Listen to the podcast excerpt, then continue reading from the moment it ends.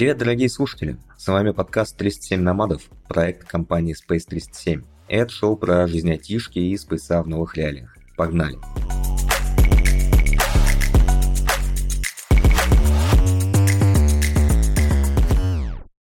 Сегодня в студии с вами я, Ваня, и мой соведущий, драгоценный Костя. Костя, привет. Привет, Вань.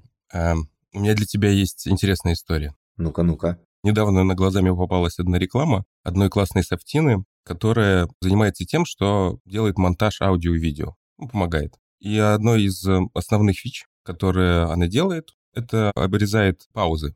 Наши уважаемые слушатели, наверное, думают, как мы так быстро говорим и четко формулируем свои мысли. На самом деле нет, у нас есть специально обученный человек, который вот эти паузы подрезает, и мы между ними думаем, что сказать. Так вот, вместо того, чтобы использовать этого человека, эта софтина предлагала использовать автоматическое подрезание вот этих вот всех пауз. И проблема была в том, что в рекламе этот софт назывался нейросетью. И я как бы понимаю, что совсем не обязательно, чтобы реализовать эту фичу, использовать какую-то нейросеть, но мне вся вот эта вот штука навела на мысль, что мы сейчас живем в эпоху преклонения перед технологиями.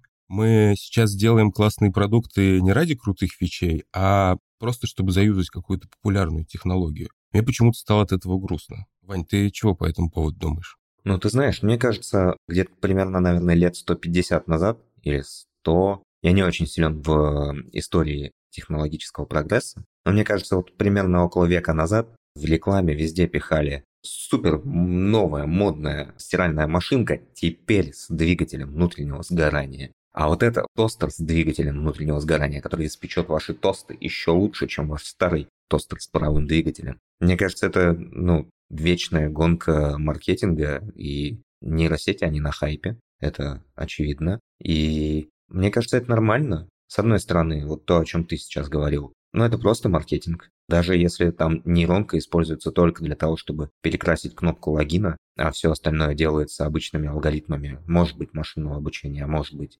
обычными старыми добрыми православными традиционными алгоритмами, я думаю, почему бы и не воткнуть, что там есть нейронки. У нас, между прочим, в Space тоже нейронки есть. Угу. Они, правда, не тем занимаются, чем обычно занимаются нейронки. Ну да и похеру. Вот. А провоткнуть новую технологию, это же вообще самое сладенькое. Написать новую версию продукта на новом фреймворке, переписать все, используя новый язык программирования, который помоднее. Не этот ваш унылый PHP, а веселый, интересный Go, да? Угу, угу. Ну и как бы с JavaScript на TypeScript переписывать самое сладенькое, что можно придумать. Не новые же фичи реализовывать, чтобы деньги зарабатывать, а чем-нибудь заниматься интересным. Тебе не кажется, что тем самым мы посвящаем нашу карьеру не разработкой чего-то нового, а изучением каких-то новых сомнительных технологий? Представь себе, что пришли, значит, продукт-менеджеры к этим ребятам и говорят, давай-ка сделаем какую-нибудь э, крутую штуку, которая помогала бы подкастерам подрезать паузы. Они говорят, да, хорошо, мы знаем алгоритмы. Они говорят, а можете на нейронках сделать? Они такие, а зачем? Он говорит, а надо.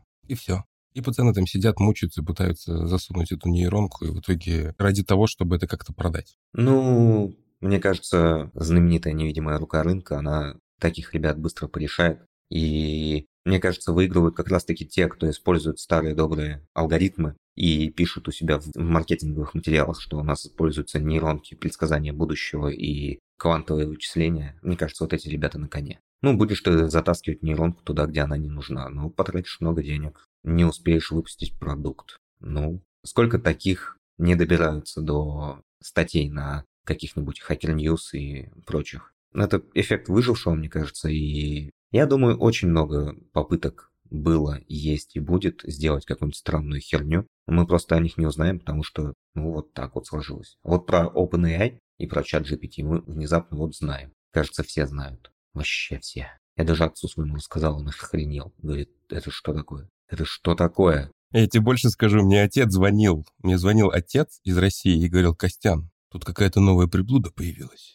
Ну-ка, можешь мне подключить? Я говорю, папа, очнись, ты в России. Тебя она не работает. И он такой, а как может быть как-нибудь там, как-нибудь можно? Я говорю, можно, сделаем. Мне, кстати, новость, мне OpenAI заблокировал, поэтому я плохо подготовился к этому выпуску. Я не знаю, почему, мне интересно абсолютно, но сегодня с утра я зашел на сайт, и мне сказали, что ваш аккаунт заблокировал. Черт его знает. Ладно, просто я переживаю, что скоро, знаешь, это как пару лет назад у нас любой продукт был с блокчейном, а сейчас у нас любой продукт с какой-то нейронкой. И это как-то странно выглядит. Ну и где этот блокчейн? Где-то есть, где-то есть. Ну, да, где-то есть, там, где нужен, он работает. Я тут недавно пытался интегрировать пополнение через интеграцию кошельков, и лучше бы они продолжали развивать блокчейн, чем на нейронки перескочили, потому что они там что-то явно не доделали. Какая-то лютая херня. Ну, давай, наверное, мы не про блокчейн сегодня, мы сегодня про нейронки. Мы сегодня про модные хайповые нейронки. И про алдовые, которые разрабатывают уже полсотни лет как.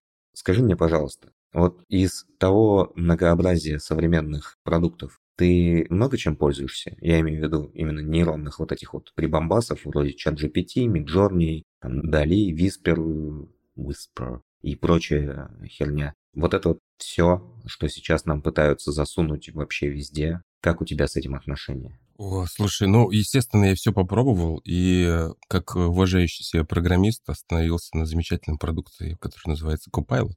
Конечно, сначала скептически к нему относился, и сейчас получается его использовать все чаще и чаще, и мне он все больше и больше нравится. Как у вас, кстати, в вашей команде с Copilot и вообще во фронтенде? У нас с Copilot все замечательно, и в команде, и во фронтенде, и я пользуюсь Copilot с августа прошлого года. В какой-то момент внезапно я оказался в недружественном для Copilot сегменте интернета и осознал, что он просто перестал работать. Потому что ну, не та геопозиция, не тот айпишник, что-то там, какие-то сложности у Copilot с интернетом были. Вот, и я осознал, что я остался один, один в своем текстовом редакторе. Я так давно не был один в своем текстовом редакторе. Мне даже как-то немножко не по себе стало, грустно. И я такой, неужели вот эту вот мысль, которую я думаю, мне сейчас придется писать руками? Это же, это какой-то каменный век. Угу. Потому что, ну, Copilot, он по-разному работает в разных ситуациях, но когда ты просто сидишь и пишешь какую-то штуку, достаточно часто, когда ты не просишь его угадать и придумать какую-нибудь функциональность, там же у него есть такие фичи, когда ты описываешь комментарием, чего ты хочешь, а он тебе реализацию пишет. А когда ты просто вот сам сидишь, придумал что-то, пишешь, пишешь, и он тебе дописывает строчки, и он прям берет их из твоей головы. Он знает, что ты хочешь написать, догадывается, подсовывает тебе. Это почти всегда то, что вот у меня в голове лежит. Это не так, что я с ним общаюсь и прошу, помоги мне, пожалуйста, Христа ради, потому что я вообще ничего не отстреливаю. Мне кажется, меня сейчас уволят, потому что я ничего вообще не понимаю. А, ну, сидишь, придумал, надо писать. Придумывать интересно, писать не очень. А этот парень, он такой берет, у тебя из головы достает и прям в текст. Удивительная фигня. Это как маленький раб твой, да, получается? Ну, нет, ты знаешь, я бы сказал, как очень умный карлик на зарплате. Потому что все-таки 100 баксов в год – это не хер собачий, я бы сказал. Ну да, для какой-то программки, программульки. Да, для какой-то там сетки. У меня дед сетки сам плел руками, а тут 100 баксов в год. Да, столько можно было сплести. У меня на самом деле точно такое же отношение к Copilot. Как ты знаешь, мы когда пишем на Go, у нас есть одна проблемка. Нам нужно постоянно проверять. Вы это проблемкой называете, да? Да, да. Это корневая фича языка, Кость. Вы типа ради этого боролись. Она задолбала нас. Ну, по крайней мере, меня точно. Нужно постоянно проверять эти идиотские ошибки. И, господи, как же это круто делает Copilot, понимаешь? Он прям так понимает меня. Он эту ошибочку знает, он ее проверит на нулик, он ее обернет в нормальный человек понятное какое-то описание. И ты прям сидишь, и тебе так классно становится. Раньше ты этого боялся. Ты такой думал, блин, надо ошибку возвращать. Или, может быть, попробовать как-нибудь ее не возвращать. Сейчас ты фигачишь, все как надо, все как завещали. Может, не заметят. Опять же, настолько классно он пишет тесты, ну, по крайней мере, какие-то обычные рутинные тесты, когда тебе нужно проверять разные тест-кейсы. Он просто понимает, что ты делаешь, и вот выдает тебе вот этот код, и ты такой, господи, какое счастье. По поводу того, что именно что-нибудь придумывать, какие-нибудь новые штуки, я его не особо сильно ему доверяю, но у меня есть один кейс, у меня есть небольшой pet project на андроиде. Клиентик написан, который я написал э, лет пять назад, написал криво, на Java вместе со всеми индусами мира на Stack Overflow. Естественно, там все плохо было. И какое-то время назад настало дело все это дело переписывать, потому что Google начал ругаться на меня, что я использую старые вещи какие-то. Мне нужно было сделать небольшой рефакторинг. Я открываю, значит, Android.com, смотрю, такие пацаны вообще язык сменили. Теперь пишут на каком-то Kotlin. Теперь у них какие-то курутины есть. И ты такой думаешь, что происходит? И сначала было сложно, но, блин, Я мучился-мучился, а потом подключил к Android Studio Copilot. И этот засранец начинает за меня все писать, все, что я хочу. И это очень круто выглядит, потому что ты читаешь какую-то доку в Гугле на сайте android.com, и ты понимаешь, что Copilot, он на этом коде учился. И ты прочитаешь, как это правильно делаешь, начинаешь все воспроизводить, и он прям слово в слово тебе все подсказывает, как это было из документации. И, знаешь, бывает такая ситуация, когда, например, ты знаешь, как эта технология работает, но не знаешь, с чего начать. Там, не знаю, вот те же, опять же, курутины использовать. И ты такой начинаешь писать, и он такой хлоп, и все. И ты начинаешь что-то даже новое узнавать. То есть это какой-то элемент обучения есть. Ты такой смотришь, он какую-то новую фичу добавил, ты начинаешь ее гуглить. И в итоге намного быстрее получается вместе все рефачить. В общем, дай бог здоровья Microsoft, что сделал такую замечательную штуковину. Да, да. И вот этот прикладное использование в э, рефакторинге, это тоже сценарий для Copilot отдельный. Вот есть, как я говорил, сценарий, ты написал комментарий, она написала функцию, ты пишешь код, он за тебя дописывает, она, он, ну, короче, оно. И вот это вот еще один сценарий, в котором он работает, оно работает очень хорошо. Потому что суть-то ясна, ты как программист, более-менее опытный и здравомыслящий, представляешь себе, что ты хочешь сделать, но как ты понятия не имеешь. Тебе даже особо не интересно, как это делать. Потому что какие-то крутины, язык новый, чего, зачем. Ты я сейчас ради какого-то подпроекта буду переучиваться сидеть. А эта фигня, она уже наученная. Ты ей говоришь, вот хочу, чтобы летала и ушами хлопала. И она бах, и готово. И летает, и ушами хлопает. Ну, прикольно, прикольно. Я думаю, что-то в будущем у нас поменяется профессии. Не так, что нас заменят нейросети, но, скорее всего, кодить мы будем уже не на языках программирования, а на естественных языках. Ну, в той или иной степени. А ты не боишься, что вот многие сейчас переживают по поводу того, что особенно люди, которые вникают в нашу профессию, они переживают, что скоро заменят нейросети их, и вообще зачем все это учить? Может, немножко подождать нужно? И прислать ему гифки, а он тебе будет софт делать. Ну, смотри, вернусь к своей аналогии. Двигатели внутреннего сгорания заменили ведь кучера, да? Ну, как бы, да, заменят. Я только счастлив буду. Если кто-то за меня мою работу делать будет, я буду только рад. Буду записывать подкасты и рассказывать нейронке, как правильно фичи деплоить. Она будет охеревать от нашего пайплайна.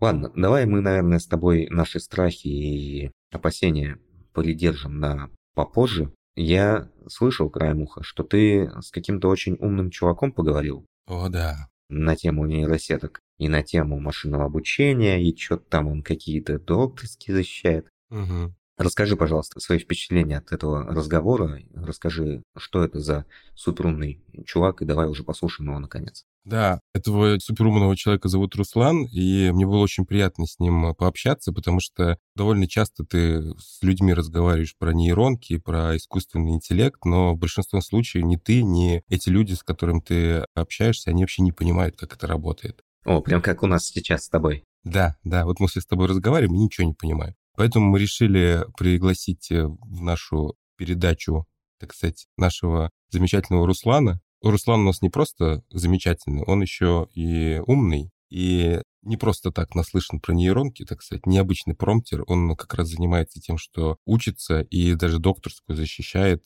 по этой тематике. Короче, не просто так свой хлеб ест у нас. Так что давай послушаем, э, какой разговор у нас с ним получился. Надеюсь, будет интересно.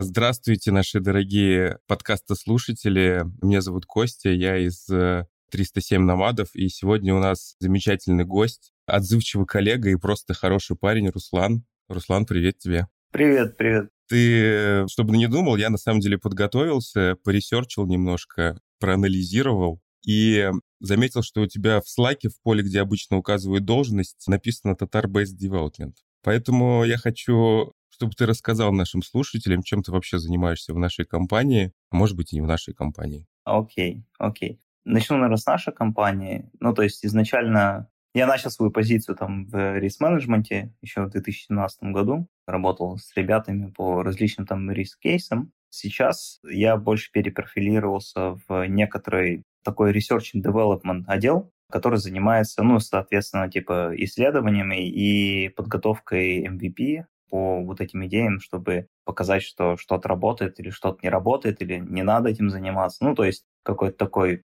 помощь в и аналитике, и в ML, и в разных направлениях, типа, связанных с бизнесом. То есть это, если сокращать, это research и development. Да, то есть типа у нас вот э, есть компании необходимость ресерчить какие-то такие новые технологии, связанные в основном там, типа с математикой, типа с data science и так далее. И, соответственно, моя задача это привносить результат этого ресерча и попробовать типа показать, какой value может там принести в компании это. И, собственно, почему этот ресерч меня так захватывает? Параллельно я живу в Норвегии, учусь на PhD в Computer Science, вот, и как раз занимаюсь разработкой подобных систем, ну, то есть ресерчем подобных систем, а у нас я уже их разрабатываю и применим к нашей компании. Слушай, круто. Я на самом деле хотел по поводу этого спросить, как ты вообще умудряешься учиться и работать? Я как бы понимаю, что многие из нас в молодости учились и работали, учились в университете, там подрабатывали где-нибудь, но ты по факту же докторскую защищаешь, да? Да, да, да. Как тебе удается это все совмещать?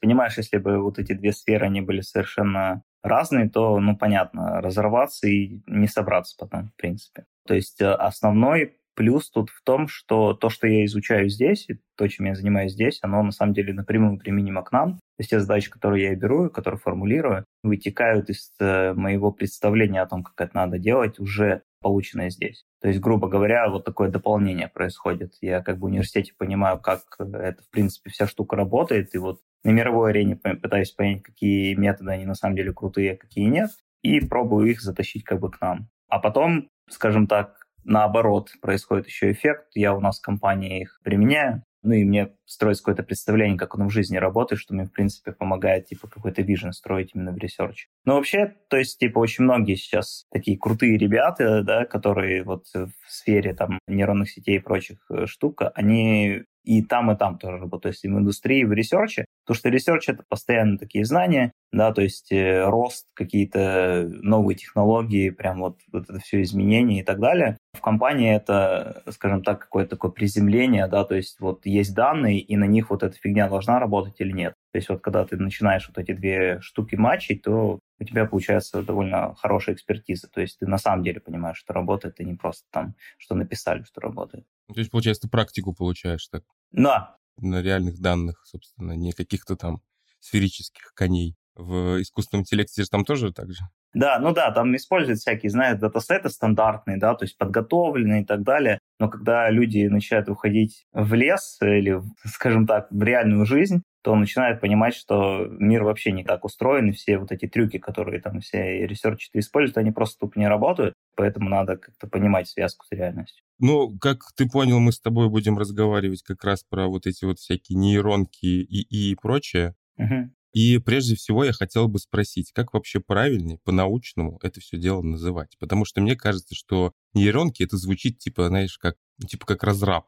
Знаешь, разрабов называют. И такой, блин, блин, что это такое? И как-то это, что ли, кажется, что это неправильно? Или это так, так можно это называть? Ну, конечно, ну, в смысле, есть такой термин нейронные сети, то есть искусственные нейронные сети в основном. Потому что нейронные сети у нас в голове тоже есть, да, то есть какой-то мозг, это вот там нейронные связи образуются, какие-то, не знаю, импульсы и так далее происходят, но смысл в том, то, что вот сейчас, то, что сейчас на хайпе, да, то, что между нейронные сети, это искусственные нейронные сети, то есть мы пытаемся имитировать работу человеческого мозга, хотя вот, честно говоря, структура и вообще сама работа, они очень сильно отличаются. ИИ в принципе, это вот это вообще раздел науки. Очень обширный, большой, включает в себя очень много разных областей исследований. И нейронные сети — это просто один из способов, который выстрелил. Да, то есть, типа, очень много разных направлений, над которыми люди работают. Но нейронные сети просто научились правильно тренировать. Там просто работают, не знаю, миллионы ресерчеров, которые каждый день какие-то клевые штуки приносят.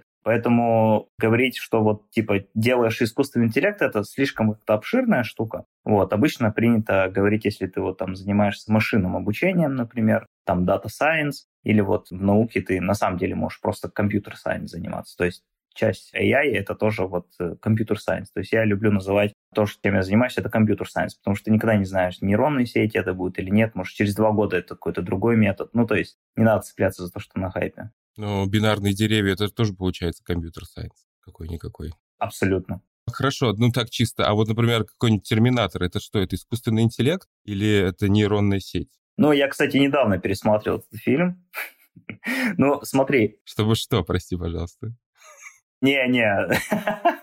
Чтобы узнать, что будет дальше? Да, да, но сейчас это на самом деле очень горячий топик, как как бы не обосраться и не сделать из планет, не знаю, завод по производству скрепок, то есть вот такие всякие штуки, чтобы правильные вещи заложить в искусственный интеллект. Но в общем и целом Терминатор, ну, то есть там закладывается как раз идея, что вот какой-то там искусственный интеллект что-то вот взял, там, типа, зашел в сеть, и у него произошла сингулярность, скажем так, то есть это когда он сам себя начинает развивать уже, да, то есть сейчас мы его развиваем, то есть то, что он умеет, это то, что человек его дотренировал. А вот настоящий искусственный AGI, это называется Artificial General Intelligence, это когда искусственный интеллект начинает развивать сам себя. То есть ты уже его как-то вот выпускаешь в мир, а он просто такой, мне человек уже не нужен, я начинаю себя развивать и делаю себя лучше, лучше и лучше. Вот, и, наверное, какую-то подобную концепцию именно вот в Терминаторе обрисовали. Но это не обязательно нейронная сеть, это просто какой-то искусственный интеллект на чем-то построен. Нейронная сеть — это просто способ, как сделать,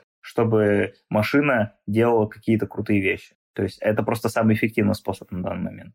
Понятно. Я на самом деле, вот мне буквально сегодня родился такой вопрос. Я немножко приболел. Возможно, вы слышите это, а может и нет. Возможно ли такая ситуация, что можно ли заразить нейронную сеть? Вот, допустим, э, в современной там, компьютерной индустрии мы знаем, у нас есть вирусы, есть какие-то уязвимости. Возможно ли вот эту нейронную сеть, например, тот же чат GPT, взять чем-то заразить? Потому что я помню, несколько лет назад была история, когда, по-моему, Microsoft выпускал нейронку в Twitter, она там обучалась на постах, ей какие-то комменты писали, и в итоге она сошла с ума, придумала Трампа, и в итоге, короче, ее закрыли там. Возможно ли сейчас это? Либо вот эта вот вся история с обучением, потому что я смотрю, допустим, в том же чате GPT, он же от меня учится. Я могу ему там по рукам дать, например. Я так понимаю, так это должно работать. Либо это какая-то в рамках локального контекста. Или вот я могу сейчас сесть, поругать чат GPT, и он начнет всякую фигню всем говорить. Вообще, сама сеть, которую обучили, она не меняется. Вот физически с ней ничего не происходит. Ты как бы задаешь ей уровни абстракции, да, то есть ты не любишь, чтобы тебе грубили, ты не любишь, чтобы, я не знаю, какие-то непонятные ответы давал. Ты начинаешь ее подстраивать, и она на основе вот твоего диалога, который ты делал, строит какое-то представление и меняет то, как она отвечает. То есть, типа, сама нейронная сеть, вот эти вот физически, как бы, это программа, да, состоящая там из миллиардов просто весов, которые обучены, они зафиксированы. То есть, они не меняются с твоим разговором. Они меняются только тогда, когда ты запускаешь до обучения. То есть, ты такой, окей, у меня достаточно новых данных от пользователей, которые общаются с чат GPT, и поэтому я просто беру эти данные, фильтрую, выбираю самые классные диалоги и немножечко еще улучшаю эту систему, немножко продолжаю обучение. То есть, типа, напрямую как-то такого обучения нет. Но вообще, наверное, это было бы круто, чтобы она онлайн как-то взяла и переучилась, но это очень рискованно. Вот именно потому, по вот этим всяким правильным ковырям, если правильно типа, сделать так, чтобы нейронная сеть немножко сама сошла с ума, то есть какой-то там джессончик ей хитрый засунуть, что она не может тебе ответить. Да какой-нибудь э, delete users, вот это вот все, какую-нибудь инъекцию, и все, и она... Э, ну, я думаю, что прям так, конечно, не получится сделать. Ну, вообще интересно, работало бы это или нет. Но они вроде как э, прорабатывают все эти сценарии, то есть там человек 50 вроде есть команда, которая все это дело дебажит, смотрит, тестирует и так далее. Ну, в общем и целом, отвечая на вопрос, типа заразить сетку, наверное, сейчас не получится. То есть я просто не могу представить себе такую ситуацию. Вот ты сказал по поводу тестирования, а вообще ее тестируют? Конечно. А ее люди тестируют? Да, да, но, во-первых, тестируют именно сам интерфейс, то есть как она может взаимодействовать, потому что, ну, ты представляешь, сейчас какой-то чат GPT говорит то, что надо убить все человечество, то люди просто принтскринят, твиттер закидывают, и потом все OpenAI хейтят. Ну, то есть, понимаешь, это... Репутационные риски, да. Все такие, блин, это вот то, как в Терминаторе. То есть все какие-то моральные стороны, сексистские стороны и прочие штуки, они как бы пытаются перекрыть. То есть у них буквально там несколько месяцев ушло на то, чтобы сделать вот этот их чат GPT репорт, в котором написано, что вот смотрите, она как бы умная, но мы еще дофигища вложили в эту безопасность, как сделать так, чтобы это была контролируемая штука. То есть исследуют это. Ну, молодцы, конечно, молодцы они. Так э, вот вопрос. Собственно, сейчас все это дело на хайпе. Что вообще нужно, чтобы начать изучать нейронки. Я имею в виду не промптером работать каким-то, а попробовать что-нибудь свое сделать. Смотря насколько глубоко, то есть свою нейронную сеть написать из существующих блоков или создать свои какие-то хитрые блоки? Ну, у меня просто несколько лет назад была такая задача. У нас в компании очень много людей задавали похожие вопросы в саппорт. И я посмотрел какую-то конференцию Гугла, про то, что они там про TensorFlow, да, по-моему, это же фреймворк назывался, который сейчас, по-моему, не модно уже, но ладно. И я такой думаю, у нас есть большой объем данных, ну как относительно большой объем данных, было бы хорошо, чтобы она сама отвечала на, на собственно, вопросы какие-то. Я покопался, покопался, поизучал чего-то, показалось довольно все сложно, но в итоге я там завязал какой-то готовый инструмент от того же Гугла. У них была какая-то история, которая позволяла эти диалоги строить. А вот сейчас как бы вот такие вещи может обычный человек сделать? Либо это нужно прям докторски защищать? Не, не, точно, точно на докторскую защищать по этому способу. Но в плане того, что смотри, сейчас почему все это на хайпе стало, я хочу рассказать про один очень интересный трюк. Это называется transfer learning, перенос обучения. То есть наша проблема, когда мы строим какую-то диалоговую систему, отвечать на какие-то определенные тикеты, то мы обучаем ее на каком-то корпусе, то есть типа на текстах, которые у нас были до этого, да, то есть мы такие, вот это было, отвечай так же, чтобы все было хорошо. Но когда ты пойдешь влево-вправо на шаг, то есть вопрос меняется, какие-то детали добавляются, то твоя система уже не способна понять, что это одно и то же. И не способна ответить, типа, как это должно работать. Поэтому надо построить какой-то общее представление о языке, то есть правильные типа слова, правильные объекты, которые пишутся словами, чтобы они имели смысл какой-то. То есть вот эти связи между ними, если там мама и папа рядом, да, то есть так же, как и муж, жена, там, я не знаю, и так далее. То есть вот эти все похожести, как мы имеем представление у себя в голове, они должны в нейронной сети тоже присутствовать. Так вот, в чем, собственно, крутая штука этого чат GPT произошла? Они натренировали очень большую нейронную сеть, которая как раз правильные представления вот эти обучила, да, то есть все вот эти вещи, которые ты представляешь у себя в голове, они также примерно расположены в нейронной сети. То есть, типа, почему у нее получается очень прикольный текст генерить? Потому что вот это языковое представление, оно правильно. И что сейчас делают, типа, ресерчеры современные? Они берут эту большую сеть или какую-то другую, похожую на нее большую сеть, потому что OpenAI не выложил свою. Они ее просто берут маленькими какими-то датасетиками скармливают и говорят, смотрите, вот эта большая нейронная сеть сейчас может вот эту задачу с помощью вот этих данных решать лучше там в три раза, чем до этого когда-либо было. То есть, типа, сейчас вообще любой человек может взять какой-то размеченный корпус, э, не знаю, например, диалога в тикете, и просто скормить нейронной сети и просто сказать, вот, доучись немножечко, и она все сделает за тебя. То есть тебе не надо с нуля это учить. То есть у тебя все вот эту большую вот языковую модели представления уже за тебя обучили, тебе просто достаточно правильно ее применить, немножечко дообучить на свои задачи. Вот такая фигня. Но это от языка зависит, я понимаю, да? То есть это именно особенности... В этом и прикол, что мультиязычное. То есть в чем основной еще тоже прорыв чат GPT был? Они такие, вот смотрите, наша языковая модель обучена на многих языках, на 10 там языках. Вот. И так получилось, что на всех тестах переводчика, да, то есть типа переводить с одного языка на другой, у нее получается лучше, чем специализированные модели под эти пару языков. То есть если с русского на английский переводчик ты специальную нейронную сеть делаешь для того, чтобы учить,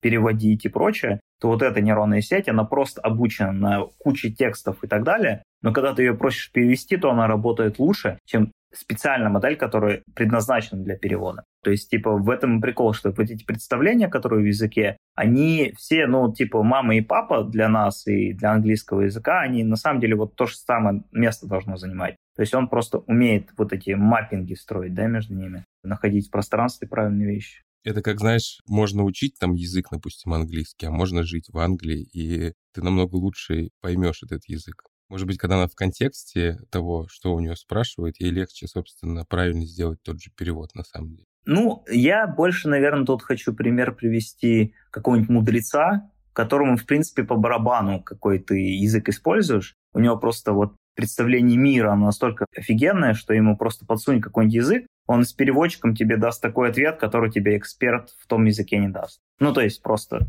у него представление о мире лучше намного устроено. Понятно. Слушай, а по поводу... Там же нужны какие-то вычислительные мощности, да? Да. Чтобы все это дело обучать. Это вообще может сделать обычный человек на своем ноутбуке? Либо ему нужно работать в какой-нибудь компании и втихаря тренировать своих моделей на каких-то огромных компьютерах? Но втихаря точно не получится. Либо, не знаю, может, есть какие-то облачные штуки? Ну да, есть на самом деле дофига облачных всяких решений. Ну, те же самые, ну, ты знаешь, AWS, там, э, GCP и так далее. Ну, есть еще более маленькие какие-то стартапы, там, я не знаю, лямты и прочее. Ну, в общем, идея тут в чем? В том, что тебе GPU в любом случае надо, чтобы потренировать это. Но так как вот основную работу уже сделали, вот эта большая модель, она уже обучена. То есть, чтобы обучить большую модель, около, сколько я помню, там, Стэнфорд 20 тысяч GPU взял и около двух-трех недель обучал full time. Ну, то есть просто вот запустили, и оно вот столько работало.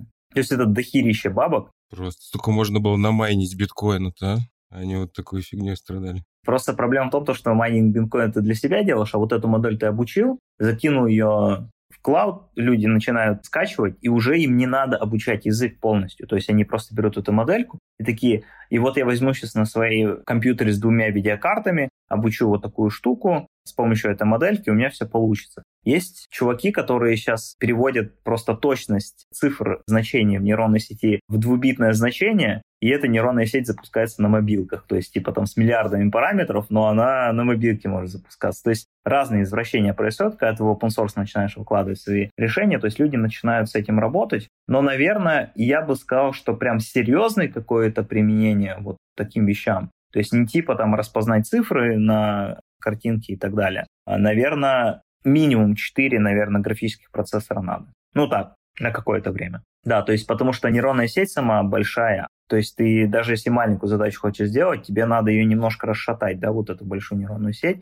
поэтому нужна память, ну и, соответственно, типа в графических процессорах она лимитирована там, ну, максимум сейчас 80 гигов может туда засовывать. Дефицит есть GPU. Ну вот именно из-за того, что вот эта нейронная сеть офигенно работает, все начинают скупать их, потому что, ну, чем больше у тебя этих мощностей, тем больше всяких крутых штук ты можешь сделать. Слушай, а вопрос такой, вот, допустим, для майнинга придумали специальные карты, там ASICs всякие. А есть ли такие специальные процессоры, которые бы работали для вычисления, допустим? Ну, для работы с нейронными сетями? Да, вообще есть. Так, ради напоминания, вообще нейронная сеть, что там происходит, это просто перемножение матриц. Ну, то есть на самом деле, вот если пойти прям в глубину, оно умное перемножение там и так далее, то есть пойти в глубину, там просто происходит, вот берется одна матрица и перемножается с другой матрицей. Все. То есть, типа, никакой больше операции нет. И для этого графические процессоры офигенно подходят, потому что, ну, типа, они там 3D-шку отрисовывают очень клево, они умеют клево распределять сложение и умножение операций, которые как раз нужны для перемножения матриц. Фактически все используют GPU, графические процессоры. У Гугла есть TPU, они как бы продают это Tensor Processing Unit, то есть они такие, вот наша есть такая штука, которая работает чуть эффективнее. Она не в 10 раз эффективнее, она чуть эффективнее, чем GPU работает. Но вот недавно еще Meta зарелизили какой-то чип, который там еще больше будет ускорять. Ну, то есть в hardware началась гонка тоже. То есть, типа, есть GPU, они, ну, наверное, 90% людей, которые занимаются нейронными сетями, пока обучают на GPU. Те, кто с каким-то образом связан с Гуглом, они обучают на TPU. Вот. Ну и Meta сейчас пытается тоже ворваться. Да все пытаются ворваться, конечно. Кстати, вопрос по поводу пытается ворваться. Кажется, что это очень перехайпленная тема. Вот ты же, наверное, не первый год этим занимаешься, правильно? И ты же не после того, как посмотрел TikTok и увидел, как Google бронирует столик в ресторане, такой думаешь, я начну этим заниматься. А вообще хайп это или нет? Я имею в виду, что кажется, что когда так сильно хайпует на какой-то теме, во-первых, она переоценена, кажется, что она переоценена, и в скором времени как-то это все должно затухнуть. Что ты вообще по этому поводу думаешь? Будет ли как-то двигаться это дальше вообще? Это интересный вопрос, на самом деле. Сейчас просто почему такой хайп произошел? Ничего технологически нового не произошло. Просто это пошло в массы. То есть OpenAI сделали вот этот шаг, они просто сделали нормальный интерфейс к тому, чтобы взаимодействовать с этой штукой. То есть то, на какие вещи способна нейронная было известно до этого. Просто люди сейчас только начали понимать ни хера себе, что происходит, поэтому этот хайп пошел. Ну и поскольку все как бы такие, блин, нейронные сети, нейронные сети, то этот обратный эффект имеет, да, то есть researcher ы такие, блин, ну, наверное, сейчас какая-то жесть происходит, надо как бы тоже туда двинуться, еще что-то поделать, больше усилий применить. То есть я как бы это тоже давление чувствую, что все такие типа, вот, нейронные сети, нейронные сети. Я такой, блин, ну я нейронными сетями занимаюсь, а где твой типа ChatGPT и так далее? Вот этот хайп, он пока, я думаю, что не будет проходить. То есть буквально каждый день какие-то вещи крутые происходят. Кто-то там зарелизил какую-то модель просто для 100 языков, э, не знаю, для звука. Недавно Мета это сделал. То есть кто-то это зарелизил. То есть OpenAI очень жестко подогрели вот этот весь рынок скооперировались с Microsoft и просто дали под их Гуглу. И Google такой, теперь я догоняющий, черт. Вот, и начал тоже туда инвестировать. Просто, видишь, это же давно было известно. Я говорю, я несколько лет назад смотрел презентацию Гугла, и там показывали, как у тебя ассистент с телефона звонит в прачечную и заказывает услуги. Да-да-да, я помню это. И он понимает человеку, человек говорит, у меня нету таких услуг. Он такой, когда будут? И он его понимает, и я на это смотрел и думал, вот это революция. Я всем рассказывал. Они говорили, это очень круто. Но хайпа не было никакого. А в итоге появился чат-бот, и все такие типа, вау, круто. Блин, Сири придумали, понимаешь? Когда у тебя был голосовой помощник, это было типа что-то невероятное, а сейчас кто пользуется Siri вообще, я не знаю. Только будильник себе, наверное, поставишь. Ну, это наигрался, скажем. Но я думаю, что у чат GPT тоже в какое-то времени будет какой-то слоудаун, но просто проблема в том, что оно постоянное value приносит. То есть в Siri это прикольная игрушка. У Гугла это реально прикольная игрушка. А чат GPT может дать тебе вещи, которые ты сам либо не можешь делать, либо делаешь неэффективно. Например, если я делаю какую-то визуализацию или там для научной какие-то вещей или тут, я просто описываю словами то, что мне надо визуализировать, и чат GPT пишет мне код на питоне, который работает. То есть я бы на это потратил пару дней. С ним я это делал за полчаса. То есть вот такие штуки происходят, понимаешь? То есть типа эффективность она твою повышает. То есть если ты знаешь, как это использовать, то оно приносит value постоянно. А вот эти вот все как бы, смотрите, мы теперь такую крутую штуку делаем, нахер мне типа просить в прачечную звонить и так далее. Я это делаю раз в месяц, правильно? Ну или там раз там две недели или еще что-нибудь. Ну, есть я сам обычно стираюсь. То есть для остального мира это нафиг не надо. А вот чат GPT прийти поболтать с чуваком, который может решить твою проблему за секунды, ну, это типа, блин, офигеть, а может он это, а это может. И вот этот интерес, он начинает как бы подогревать аудиторию, поскольку они все такие, блин, оно реально работает в каких-то кейсах, и в каких-то, конечно, не работает, то инвестиции, они тоже туда идут, потому что люди интересуются, и они постоянно это трогают, что-то делают, куда-то заходят. То есть это просто приносит value. Вот в чем разница. Окей, окей. Вопрос, собственно, ты говорил, что ты используешь чат GPT в работе, правильно? Что вообще у нас в компании с э, нейронками, машинным обучением? Используем, не используем? Ну, вообще используем. Есть несколько отделов, на самом деле, которые используют, и были даже попытки в других отделах использовать ML и так далее. Но вот как такового, вот вот эти большие нейронные сети, большие языковые модели мы пока не применяем. Да, то есть, типа, оно не пошло, чтобы вы там взяли такой плагин, какой-то там, не знаю, чат GPT, IP-шку накрутили и используют это на продакшн. Не, это не так. Ну и, собственно, сами большие нейронные сети такие мы тоже не пишем с нуля, потому что это дорого и непонятно фига. То есть почему нейронные сети хорошо? Они работают клево с неструктурированными данными. Это текст, картинки, звук и так далее. Во всех остальных компаниях, в том числе и в нашей, основной тип данных, который мы используем, это структурировано, это таблицы. Пользователь, я не знаю, с такой-то страны столько-то сделок сделал, какие-то, я не знаю, на каких-то инструментах торгует, кто-то тыкнул, тот нажал и так далее. То есть вот эти все вещи — это табличные данные. На них нейронные сети просто тупо не работают. Не работают. Вот. И, соответственно, тут нужно говорить уже не про нейронные сети, а про машинное обучение в целом. Да, то есть, типа, ты хочешь использовать какую-то умную штуку, чтобы из данных доставать какие-то инсайты и делать бизнес-value. И в нашей компании есть такая команда. Нам буквально там год назад пришли несколько умных чуваков, которые вот занимались в продакшене именно ML, и, соответственно, они развивают это направление, но больше перекрывают не такие, знаешь, космические вещи, связанные там с чат GPT или еще какой-нибудь вот такой вот штукой, которая, о, прикольно, какой хайп, а именно используют свои знания в том, как бабки принести, как вот value получить. То есть это основная задача ML. И в этом плане я очень рад и с ними очень согласен, потому что в первую очередь надо закрывать вопрос, который ну, не требует какого-то слишком гипер, я не знаю, мозга, но приносит деньги. И это прям правильно. Ну да, конечно, да. А вторая часть это больше связана со мной. То есть я вот как раз занимаюсь нейронками, и у меня стоит задача, которую на самом деле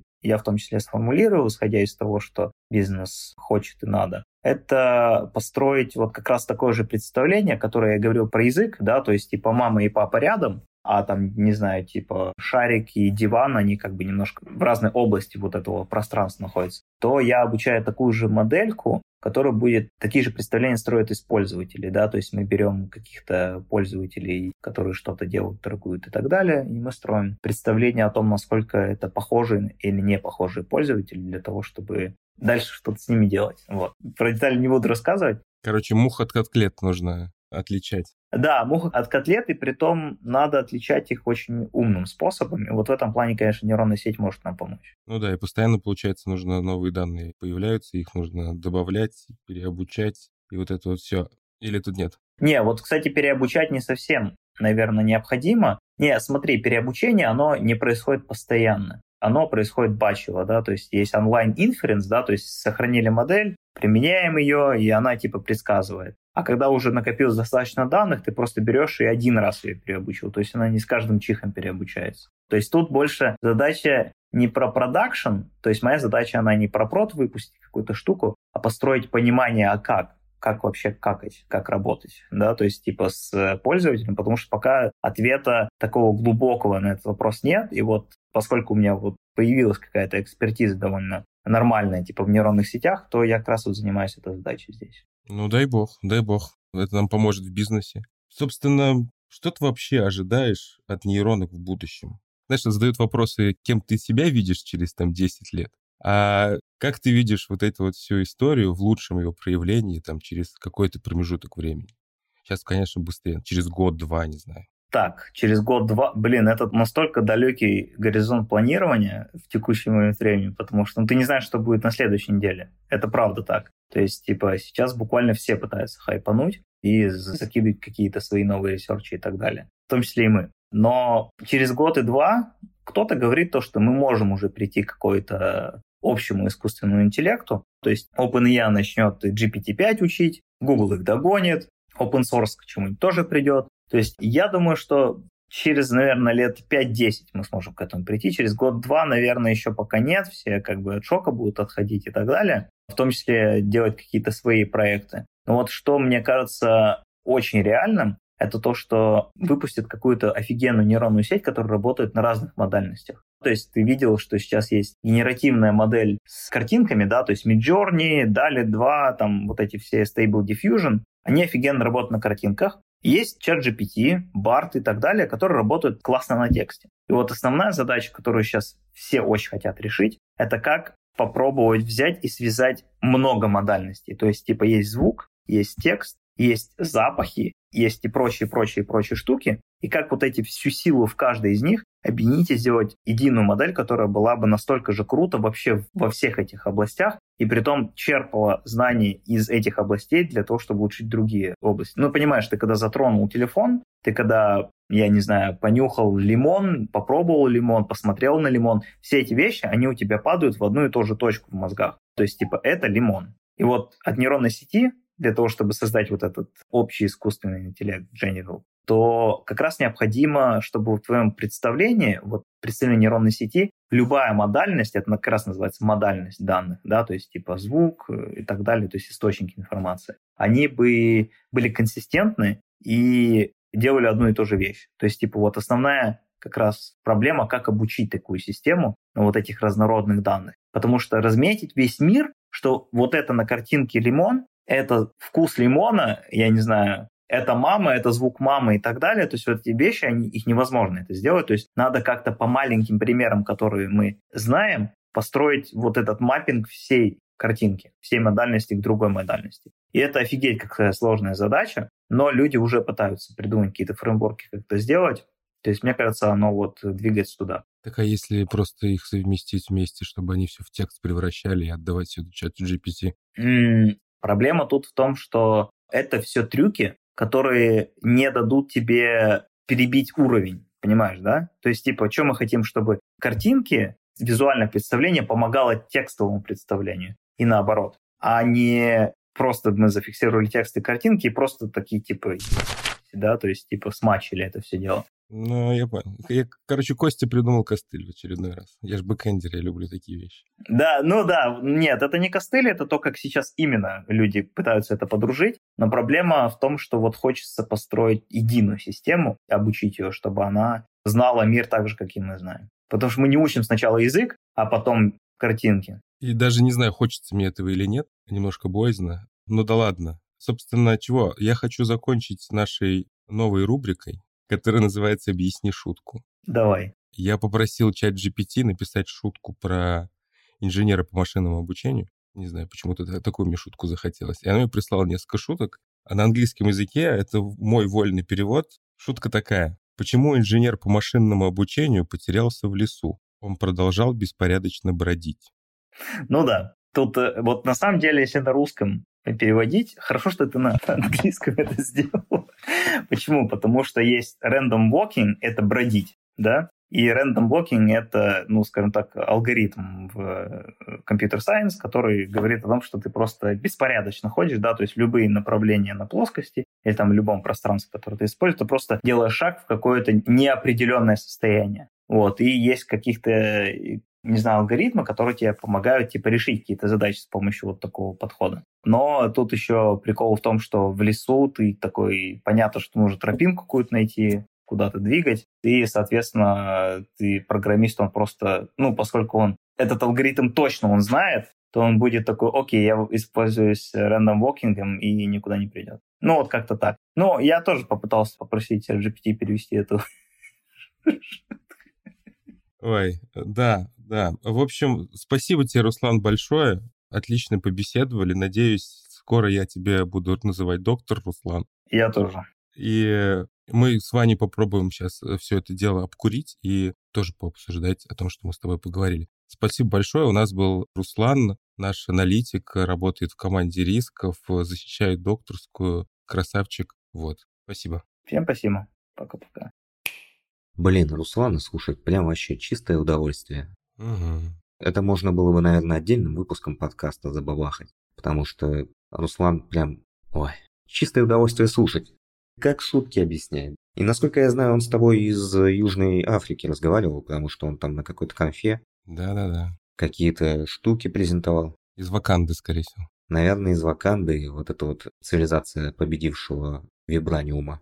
Да, это, конечно, было кайфово. И скажи мне, пожалуйста, вот ты послушал вот это все, у тебя поменялось отношение к э, нейронкам, твои опасения по поводу того, что нам всем каюк? И, ну, вообще, какие впечатления? Что ты вынес оттуда? Ну, не знаю, как вы, но мне показалось, что Руслан довольно позитивно мыслит в этом ключе. Он не боится восстания машин. Может быть, он не боится, потому что он и сам э, является разработчиком искусственного интеллекта, и если что случится, скорее всего, они его будут э, отцом называть. И он вообще всем этим занялся из-за этого. Но, в принципе, чего могу сказать? Ну, кажется, что технология новая, она развивается, и ничего страшного в этом нету. И опять же, хочу почему-то подсветить, что для всех современных технологий почему-то нужно большое количество видеокарт. Там, для того же блокчейна нужно было, чтобы хэши считать, и для нейронок нужно, собственно, матрицы перемножать. Так что, видимо, индустрия видеокарт будет жить еще долго. Ну, наверное, дело не в самих видеокартах, а в том, что человечество смогло свести какие-то суперсложные вещи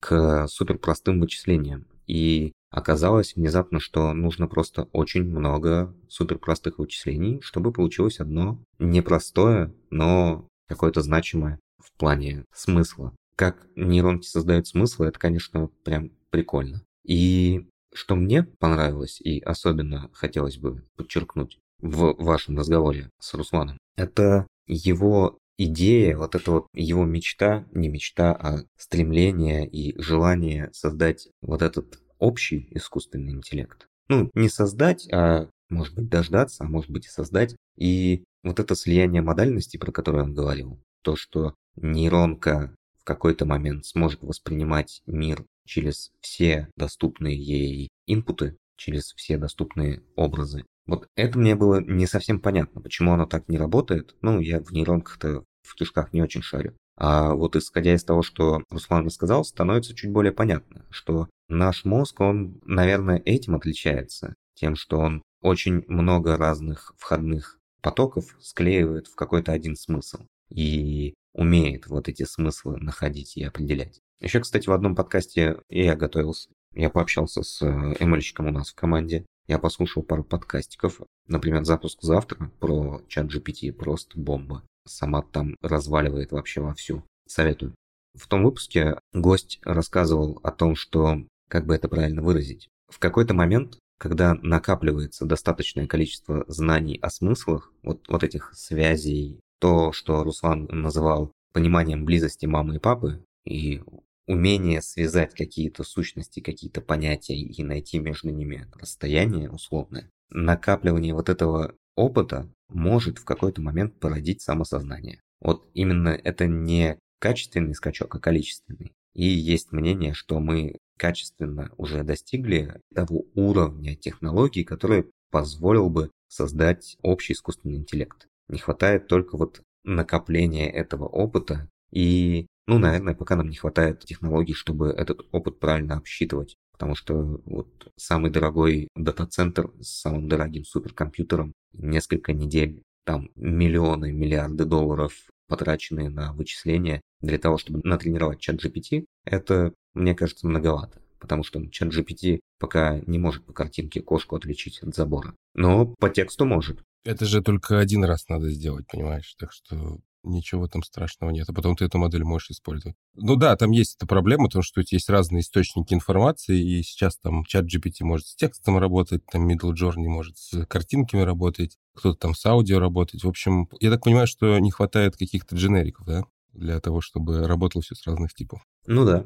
Окей, вот смотри, мы с тобой поговорили про Copilot, и штука чертовски полезная, согласен, сам пользуюсь, кайфую, нравится. Расскажи, пожалуйста, какой у тебя еще есть опыт пользования вот этими модными современными продуктами нейросетевыми, вроде чата GPT. Тебя же там заблокировали, видимо, было за что. Ты, наверное, что-то очень жесткое хотел от этой нейросетки. Вот что ты жесткого хочешь вообще от всех нейросеток? Чем ты пользуешься? Расскажи, пожалуйста. Ну, у меня небольшой опыт был работы с э, Midjourney. Довольно интересная штука. Все время думал, как ее заюзать. И вот сейчас буквально у меня зародилась идея очередного pet-проекта. Очень хочется почему-то мне написать на Гошечке видеоигру. Есть замечательный фреймворк, Abit Engine называется. Попробуйте, посмотрите. Но проблема в том, что я могу, допустим, логику персонажей описать с помощью кода, но, допустим, с картинками есть какие-то проблемы. И поэтому хочется как-то делегировать это все какой-нибудь нейросети, чтобы она мне за мне ассет рисовала, например. Я не пробовал, но, возможно, это должно работать. Так что, возможно, прикуплю подписочку и обязательно расскажу, получилось это или нет. Норм. Ну, слушай, там же кроме Midjourney для ассетов, для артов, ты можешь использовать ChatGPT для сценария и гейм-дизайна. Да. А Copilot для написания кода, и все. Да, и вообще красота. Слушай, вот ты сейчас рассказал про вот это, и у меня в голове, кажется, деформировалась мысль. Мне кажется, в будущем, скоро, вот то, о чем ты спрашивал Руслана, про каким ты видишь будущее этих всех продуктов. В будущем, когда, может быть, до того, как мы сможем создать вот эту общую нейросетевую модель, которая позволит разные инпуты принимать, а, может быть, после. Но мне кажется, каждый человек в его хобби, по крайней мере в цифровом хобби, сможет быть самодостаточным и появится очень много способов самореализации. Например, вот ты хочешь видеоигру сделать, и может быть ты не умеешь рисовать или не хочешь рисовать, потому что тебе не нравится, как ты рисуешь, а ты можешь это делегировать. Кто-то не может сценарий придумать, он это может делегировать. Кто-то не может код на глушечке написать, тоже можно делегировать, было бы желание. И кажется, очень много появится... Знаешь, что мне хотелось бы? Мне хотелось бы платформу какую-то, которая позволяла бы обычным людям без специальной подготовки создавать какие-то цифровые продукты. Не в плане программы, а в плане, не знаю, музыку, видео, сказки детям, какие-то интерактивные истории, квесты, это же прям супер круто в коммуникации, не знаю, с детьми, в коммуникации с друзьями, там, придумать настолку и, и сыграть в нее. Мне кажется, это супер круто. Да, это круто. Это как вот человек, допустим, хочет подкаст записать, но вот он понимает, что он не умеет паузы между словами вырезать. А так вот у него есть сеточка, которая берет и делает из его подкаста крутую запись. Так что это прикольная история, да. Именно использовать это как какой-то инструмент прикладной и развиваться в этом плане. Еще можно голос наложить нормальный, чтобы не шепелявить, как я, и вообще будет отлично. Или заменить какого-нибудь ведущего на более веселого и умного. Да, да, да, тоже было бы круто. Я, раз уж ты спросил меня, какие я нейросети использую. Да нет, я спросил тебя и тоже хочу поделиться, знаешь ли. Да, будь добр. Я частенько у чат GPT спрашиваю какие-нибудь вещи. У меня есть подписочка, я тут начал тестировать бета-версию с браузингом. Ты задаешь вопросик, она идет в интернет, думает, а потом выдает тебе ответ. Пока это работает очень херово, потому что почти весь интернет, он либо за paywall, либо там какие-то оверлеи, которые говорят тебе, что вот тебе кука. Очень много ошибок чтения контента, и пока работает так себе. Но, но я думаю, они что-то придумают. Я думаю, эта штука будет развиваться. Пробовал плагины. Плагины пока шляпа полная. Есть там несколько плагинов для построения маршрутов путешествий, заказа билетов и выбора авиакомпаний. Работает очень херово. Говорю, мне вот нужны билеты вот в таком интервале, и вот в этот день мне нужно оказаться в средней точке. Там я хочу из одного города полететь в другой, из другого в третий. И вот я вообще в любое время могу, но мне надо до вот этого момента оказаться во втором городе. Она такая, окей, без проблем, вот тебе билеты на следующий год. В смысле? Мне на этот год надо. Такая, а, ну на этот год, да, хорошо, но... Сейчас тяжелый год, что ты хочешь от этого года? Да, да, вот, вот тебе на следующий. В этом году, наверное, лучше еще посидеть, подождать. Ну, Copilot это понятно, это лучшее вообще, что случалось с моей IDE. Midjourney вот генеративные штуки про картинки я еще не пробовал. Но мне мой препод по английскому сильно посоветовал. Есть приложение Call Annie. Оно, я думаю, работает на API, предоставляемом ChatGPT. И там есть текст-to-speech и speech-to-text, и ты разговариваешь с ассистентом. Это выглядит как, ну, как ты с Siri разговариваешь. Только там еще есть картинка, где Энни с тобой разговаривает, тоже как будто бы нагенерированная нейросетью. И ты можешь разговаривать с чат GPT ртом. Это достаточно неплохо работает, если ее попросить вести себя как преподавателя английского языка и... Или еще как-то-нибудь. Какие-нибудь тебе... Приятные люди, да? Да. Oh my! Еще как-нибудь, я думаю, конечно, конечно, да, но это надо придумывать, как обходить ее защиты, э, защитные механизмы. Вот. Пока так. Пока обучение, пока развитие, придумывание штук. Ну, чат GPT за меня письма пишет неприятные. Ну, в смысле, неприятные для меня. И сами письма получаются вообще очень приятные. Если еще задать контекст, хорошенечко натренировать, сказать, что пиши, пожалуйста, как 15-летний подросток, который очень сильно хочет повышения зарплаты, она выдает такие отличные письма. Просто круто. Ну, вот с этим контекстом очень хорошо писать в какие-нибудь страховые компании или банк. Вообще отлично, мне нравится. А ты вот не боишься, что она тебе напишет, ну вот когда ты спрашиваешь у нее, чего ты не знаешь, она тебе какую-нибудь чушь напишет. И ты будешь это воспринимать как что-то правильное. Ну, это обычное когнитивное наше расстройство, что если что-то на экране написано, значит, скорее всего, это правда, да? А тем более, если чат GPT. Нет, я не боюсь, потому что я совершенно четко для себя представляю, как эта штука работает. Ну, не в плане под капотом, а это нейросети, они берут какой-то контекст, берут input, и они просто предсказывают именно вот эти продукты нейросетевые, которые ChatGPT, Midjourney и Copilot, они предсказывают следующее слово, следующий пиксель, следующее что-то. Они пытаются просто продолжить текст или продолжить идею. И там нет ничего, что могло бы быть ну как это правильно объяснить? Нельзя обвинить нейросеть в том, что она не права, в том, что она тебя обманывает. Потому что там нет ничего, что могло бы тебя обманывать. Оно просто пытается текст нагенерить. Оно не понимает смысла. Оно не отвечает за свои слова. Как поехавшие пятиклассники в Ярцевском районе, где я вырос. Они не отвечают за свои слова, как и нейросети. И когда я прошу что-то нагенерить, я очень тщательно проверяю результат. Потому что я понимаю, что она может какую-нибудь херню сморозить. Если я прошу что-то проанализировать, то, скорее всего, я не поверю результатам. Ну, вот в режиме доступа к интернету у ChatGPT можно посмотреть, по каким ссылкам она ходила, и она еще расставляет тебе э, ссылки прямо в ответ. Типа... Как в научной работе в какой-то, получается, да? Ну да, да, да. Я вот, вот спрашивал, расскажи мне, пожалуйста, что там с нейроинтерфейсами сейчас? Пройдись по нескольким э, ресурсам, минимум там три, агрегируй и поищи подтвержденный вред для операторов нейроинтерфейсов.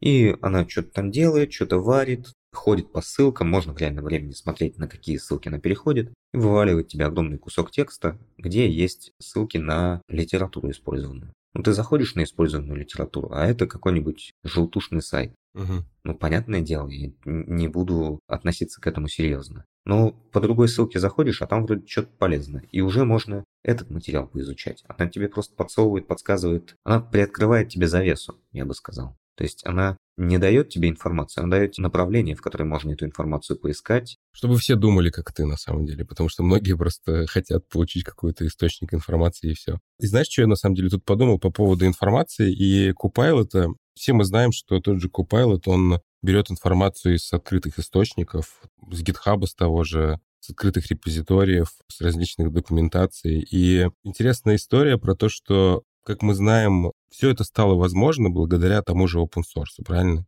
То есть много бородатых дядек э, выкладывали огромное количество кода в сеть, чтобы другие могли использовать. Им не нравилась вот эта политика крупных компаний, как там Microsoft и там Oracle, или кто там еще был, IBM, что у них есть проприетарный код какой-то. И кажется, что они боролись вот с этими крупными корпорациями. В итоге нагенерировали огромное количество open source, а Microsoft взял и из этого open source сделал Copilot. И теперь продает за 10 баксов. И получается, что все вот эти вот дяди, которые были против того же Microsoft, которые контрибьютили в open source, они по факту всю свою жизнь работали на Microsoft, получается. Ну, в каком-то смысле, наверное, да, но не думаю, что они предполагали такое развитие событий. Я не думаю, что они сильно расстроены, потому что ну, это общий прогресс, он так движется, и это круто. Кто-то извлекает из прогресса денежку, кто-то просто хочет быть полезным миру и это тоже круто. Мне кажется, в общем и целом все движется к тому, что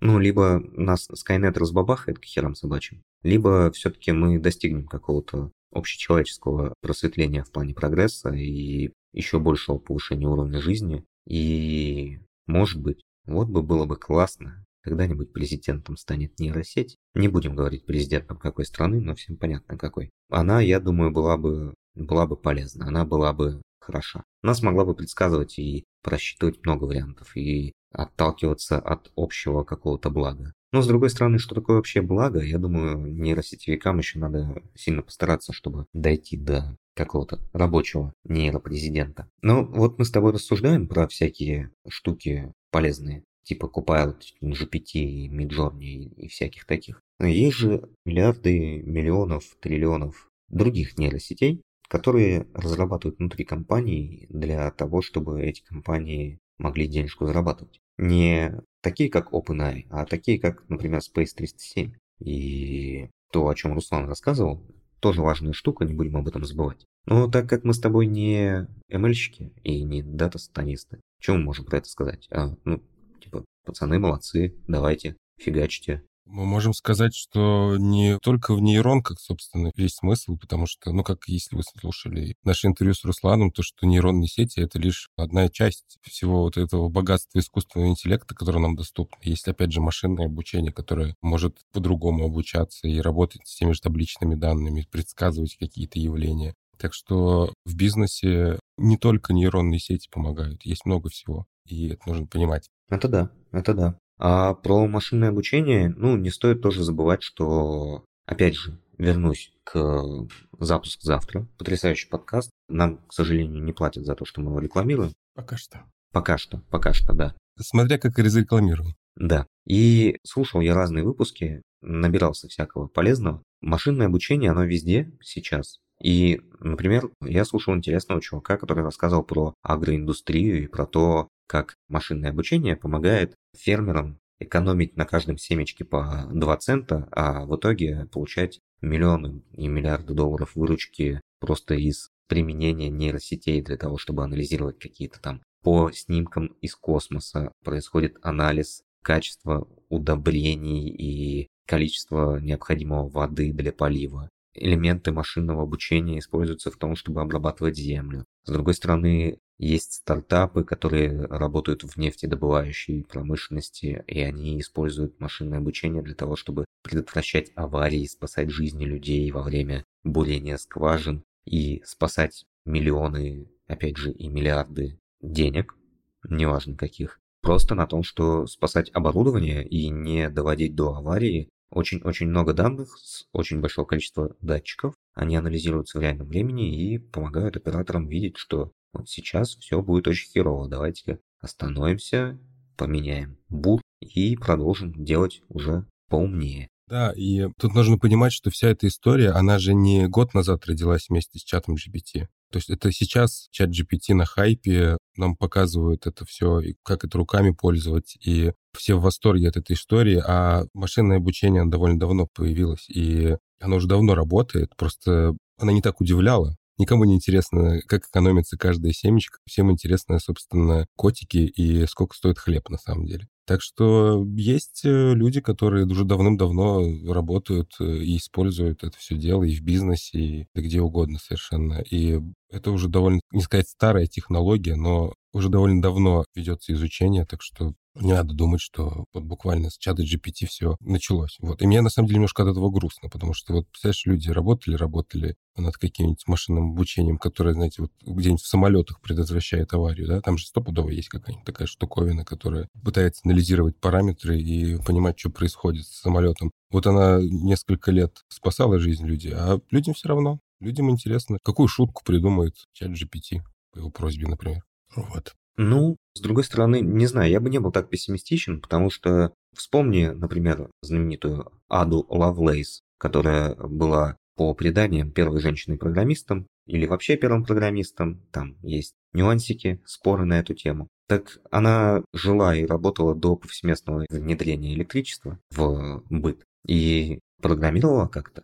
И не обидно тебе за программирование, что вот оно только последние 50-70 лет выстрелила, а Ада Лавлейс к тому моменту уже 70 лет как была где-то в другом месте, в другом мире что-то программировала. Тут, мне кажется, это нормальное развитие технологий. Что-то приходит, оказывается, не вовремя. Может быть, недостаточно вычислительных мощностей, может быть, недостаточно умных людей, которые этим занимаются. Оно откладывается на какое-то время, потом возвращается. Вот, например, я не знаю, те же самые пирамиды в Египте, тогда же антигравитационные приборы вот использовались для того, чтобы эти пирамиды построить. Ну, естественно, да, по-другому-то никак. Да, а мы утратили технологию и пока, пока не вернули. Тоже обидно, но я думаю, мы антигравитационную технологию-то с помощью чат GPT. Наверстаем, все правильно. Да. Ну, что-то мы с тобой уболтались. Расскажи мне, пожалуйста, мы же с тобой подкаст 37 намадов, да? Угу. Как думаешь, намаду чем может быть полезно вот в нашей вот этой непростой жизни, хер пойми где? Чем нам могут быть полезны нейросети? Да, господи, чем угодно. Ну, как минимум, Google переводчик это же тоже какая-никакая нейросеть, правильно? Мало кто про это знает, но и все уже давным-давно пользуются, но почему-то не считают это чем-то гениальным что какой-то веб-сайтик может переводить в реальном времени то, что написано на каких-нибудь постерах где-нибудь в Индонезии, например. И мне это, например, очень серьезно помогает. И, ну, как на самом деле и все технологии. Вот. Э, и, конечно, я не пишу в миграционные центры жалобы с помощью чата GPT, но, ну, по крайней мере, вот эти старинные, древние, так сказать, ламповые технологии переводов, они на меня работают хорошо. А у тебя как? Есть что-нибудь рассказать?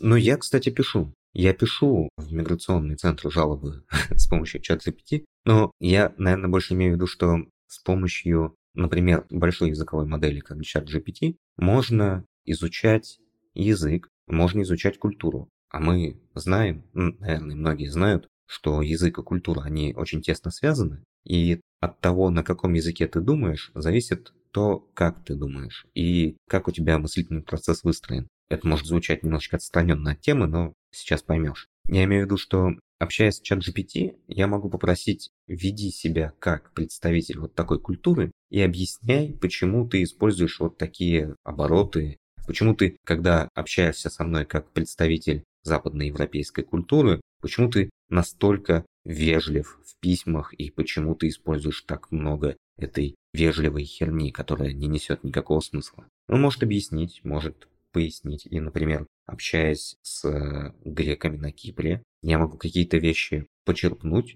узнать и про них спросить. Это не то, что я не мог бы нагуглить. Но как языковая модель, эта нейросеть, она очень хорошо работает с языком. И, конечно, она может галлюцинировать и показывать какие-то ложные результаты, но не забываем проверять, не забываем смотреть в источники, спрашивать, откуда ты это знаешь, где мне про это почитать. Черт, ну мне придется тогда восстанавливать доступ к чат GPT, потому что очень интересные эти штуки. Может быть, я когда-нибудь узнаю, почему в Индонезии так много праздников, почему они, блин, каждую неделю у них какая-то церемония есть на Бали. Попробую поинтересоваться, потому что местные не говорят. Местные только улыбаются и хихикают, а мы, собственно, узнаем это все с помощью искусственного интеллекта. Да, они-то знают. Понятное дело, они хихикают и улыбаются. Они-то понимают. Да-да-да. Может быть, что-то они рассказали.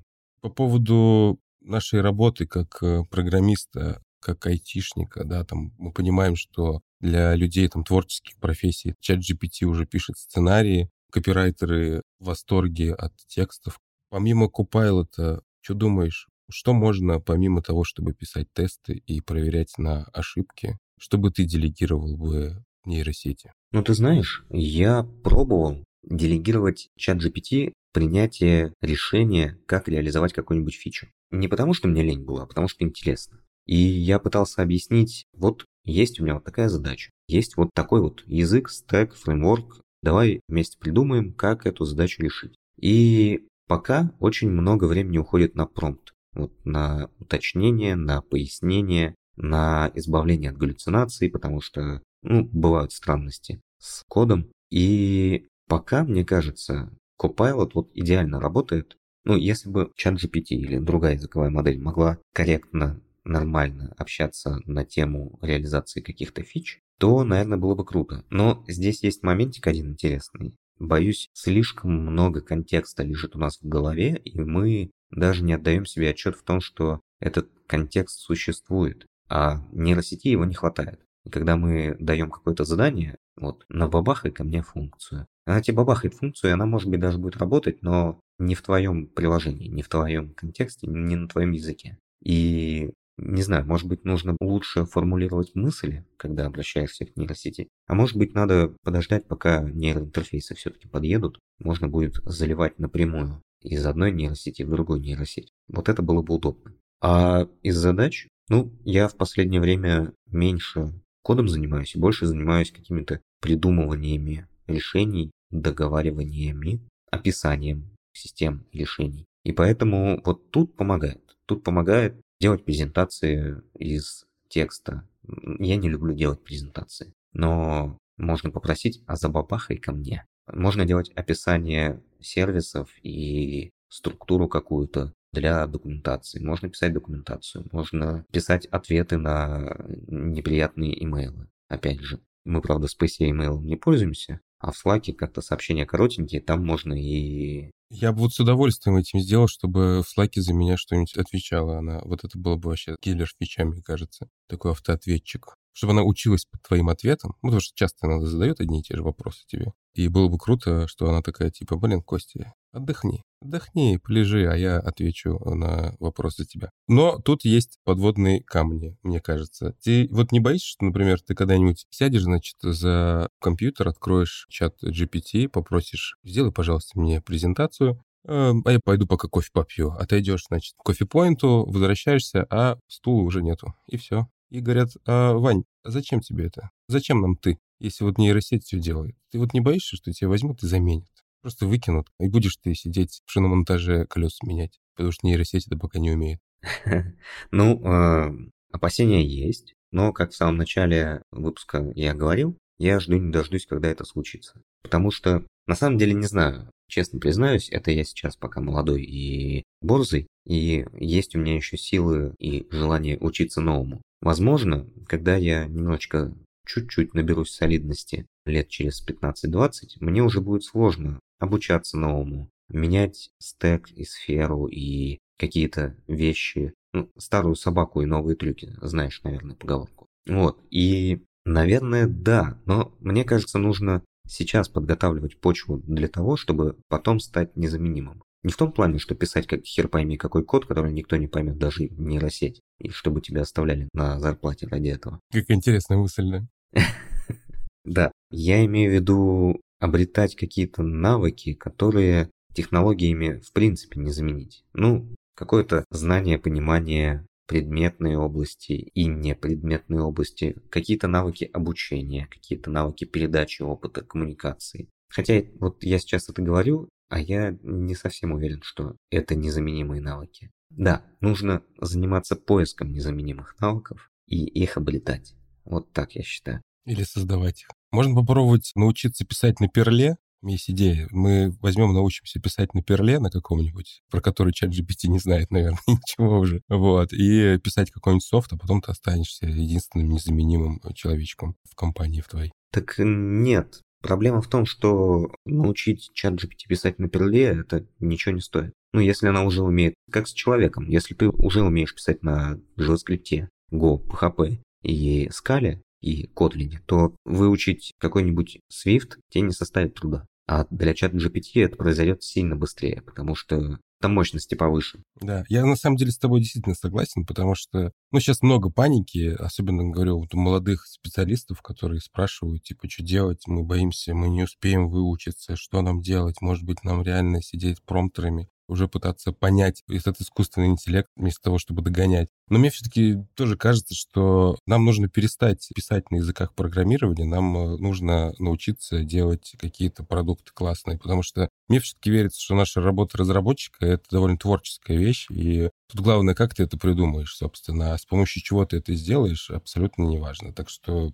Блин, в этом, мне кажется, нет ничего страшного, что у тебя появится новый инструмент. Ведь, блин, мне кажется, когда там какой-нибудь лист появился, да, или где там garbage коллектор первый появился, не было же такого, что люди такие, ну все, 50% времени, которым мы занимались, будет делать какой-то дурацкий компилятор. Ну, нахрена это нужно? Все, мы теперь уволен. Нет, люди продолжали это использовать, и ничего страшного. Когда IDE-шки появились, опять же, там со своими language серверами, да, это же тоже крутая штука была. Представляешь, он подсказывал тебе, что вообще, что за функции есть у тебя. И никто вроде не паниковал, да, а втихаря просто использовали это и были более продуктивны. Так что, ну да, мне кажется, ничего страшного. Если, блин, я буду каждый день с помощью какой-то помощника писать по две, по три какой-нибудь программы в день, ну это же круто будет. Ну, с другой стороны, если он меня полностью заменит, ну, значит, какой я, собственно, специалист? Зачем я вообще действительно нужен? Буду заниматься, не знаю, буду выращивать арбузы, например, здесь. Так что ничего страшного нет. Ну и арбузы это вкусно, в конце концов. Арбузы это вкусно, и, к сожалению, наверное, ну, конечно, с помощью искусственного интеллекта я буду выращивать арбузы, чтобы экономить семечки. Вот. Я на самом деле задавал опять же, мы начинаем говорить про будущее. Я Руслану задавал вопрос по поводу того, что он видит, чем он хочет, чтобы были эти нейронные сети и вообще искусственный интеллект. Он довольно оптимистически ответил, конечно. Ты бы чего бы хотел от нейронок? Ну, кроме того, чтобы они за тебя работали. Что бы ты хотел какой-то завтра иметь такой продукт, который бы тебе помогал бы в работе или не в работе, вообще в жизни, может быть? Ты знаешь, я вот уже несколько раз упоминал этот термин. Мне хотелось бы нейроинтерфейс, но только толковый. Есть разные разработки современные в области нейроинтерфейсов. Есть имплантируемые, которые сейчас нейролинк Илона Маска, кажется, обезьянам в голову зашивает. Есть внешний нейросенсор. И это ну, просто электроэнцефалограф, который ты надеваешь на голову. Некоторые модели выглядят достаточно современно и симпатично. Не резиновая шапочка с гелем, который тебе мажут на голову, как это было в поликлиниках 20 лет назад. Вполне себе симпатичные такие электроэнцефалографы. И мне хотелось бы нейросетку, которая могла бы принимать данные, полученные этим прибором, и как-то их превращать во что-то осмысленное. Я немножечко в этой теме покопался. Говорят, есть там исследования, ну, это не очень связано с нейросетями, но я все равно расскажу. Я слышу, как тебе интересно, мой дорогой слушатель. Есть различные исследования, которые позволяют лечить СДВГ у детей, помогать людям с различными психическими расстройствами и не психическими расстройствами, а просто помогать им лучше концентрироваться, лучше высыпаться, помогать с депрессией. Это нейротренировка с обратной связью, когда ты видишь на экране, как работает твой мозг. И ты можешь, например, концентрируясь, видеть на экране что-то другое. Расслабляясь, видеть на экране что-то третье. И Тебя программа учит тому, чтобы ты концентрировался, расслаблялся, концентрировался, расслаблялся и мог управлять своим мозговым ритмом. Это пока на стадии исследований. Я почитал, мне чат GPT с функцией браузинга сказал, что не стоит этим заниматься самому, потому что могут быть непредсказуемые последствия. Но это только датчики, они на мозг никакого влияния не оказывают, но то, как ты гимнастикой с мозгом занимаешься, пока не совсем понятно, как это влияет на сам мозг. И с хорошими исследователями было бы неплохо этим заниматься. А отвечая на твой вопрос, я хотел бы, чтобы нейросети учились понимать наш мозг напрямую, без вот этих вот унылых попыток визуализировать или произнести или записать наши мысли. Потому что вот у тебя в голове родилась какая-то идея, и пока ты это до серверов чат GPT через API, через клавиатуру, через вот это вот все донесешь, там потеряется 97%. А вот если бы может быть, потеряются нужные какие-то, не, ненужные вещи. Потому что ты, ты же понимаешь, что у нас в голове иногда бывает э, какой-то мусор. Вот представляешь, если бы какой-нибудь продукт менеджер бы все, что вот у него в голове есть, все это прям в промп туда уходило бы. Это же что вообще произошло? Какого бы он зверя мог породить, понимаешь? Так что, мне кажется, все-таки нужно, прежде чем использовать эти нейроинтерфейсы, нужно уметь, собственно, привести в порядок, что у тебя в голове, собственно. Потому что нужно опасаться своих желаний. Особенно, когда твои желания могут вот так вот взять и исполниться. Слушай, ну да, ты разумную вещь говоришь, с одной стороны. А с другой стороны, нейротренировки с обратной связью. Вот садишься, сначала тренируешься, а потом начинаешь транслировать это в космос. Вообще красота, мне кажется. Ох, да. Да много чего хотелось бы от нейросетей, а тебе? Вот, вот тебе чего не хватает эдакого, чего нет сейчас? Слушай, я уверен, что уже такое есть, но на самом деле первое мое знакомство с машинным обучением была в университете в Бонч-Бруевиче, где там один человек знакомый защищал диплом по теме экспертных систем. Это такие штуки, которые по входным каким-то параметрам делали какие-то выводы. И эти экспертные системы планировалось использовать, например, в больницах, например, в каких-нибудь фельдшерских службах, да, то есть когда ты приезжаешь на скорой, у него там температура такая-то, так-то он себя чувствует, и по этим параметрам, собственно, ставился какой-то диагноз. Я уверен, что сейчас такое есть, потому что когда я, господи, учился в универе, тогда уже кто-то диплом по этой штуке защищал. Я уверен, что есть там крупные компании, которые продают эти технологии десятилетней давности, я так понимаю, за большие деньги. Я просто хочу, чтобы это все стало доступным чтобы в какой-нибудь клинике здесь, э, на Бали, например, вот эта вот э, вся штука, которую мы разрабатывали, наше человечество, много-много лет, она была доступна для обычных людей, да. Потому что, мне кажется, это должно работать на благо. Вот, вот такие вот у меня гуманистические желания. Очень-очень альтруистично. А, знаете ли, на ошибочки проверять, если что, я могу и сам. Ну, либо 10 баксов заплачу, и пусть Гошечка за меня продолжает этим заниматься, в смысле, Copilot. Угу, угу. Ну, слушай, звучит очень интересно. И да, вот представляешь, камера какая-нибудь. Как, знаешь, в аэропорту вот эти просвечивающие рамки, ты становишься на дорожку. Тебе говорят, не двигайтесь, не дышите. Тебя прокатывают через рамку и проверяют, не везешь ли ты чего-нибудь внутри. Вот. Вот в такую рамку становишься, тебя прокатывают, еще там где-нибудь посередине иголкой кольнули, кровь, анализ забрали. Ходишь, тебе там книжка на 150 страниц, и там рассказано. Ты скоро умрешь.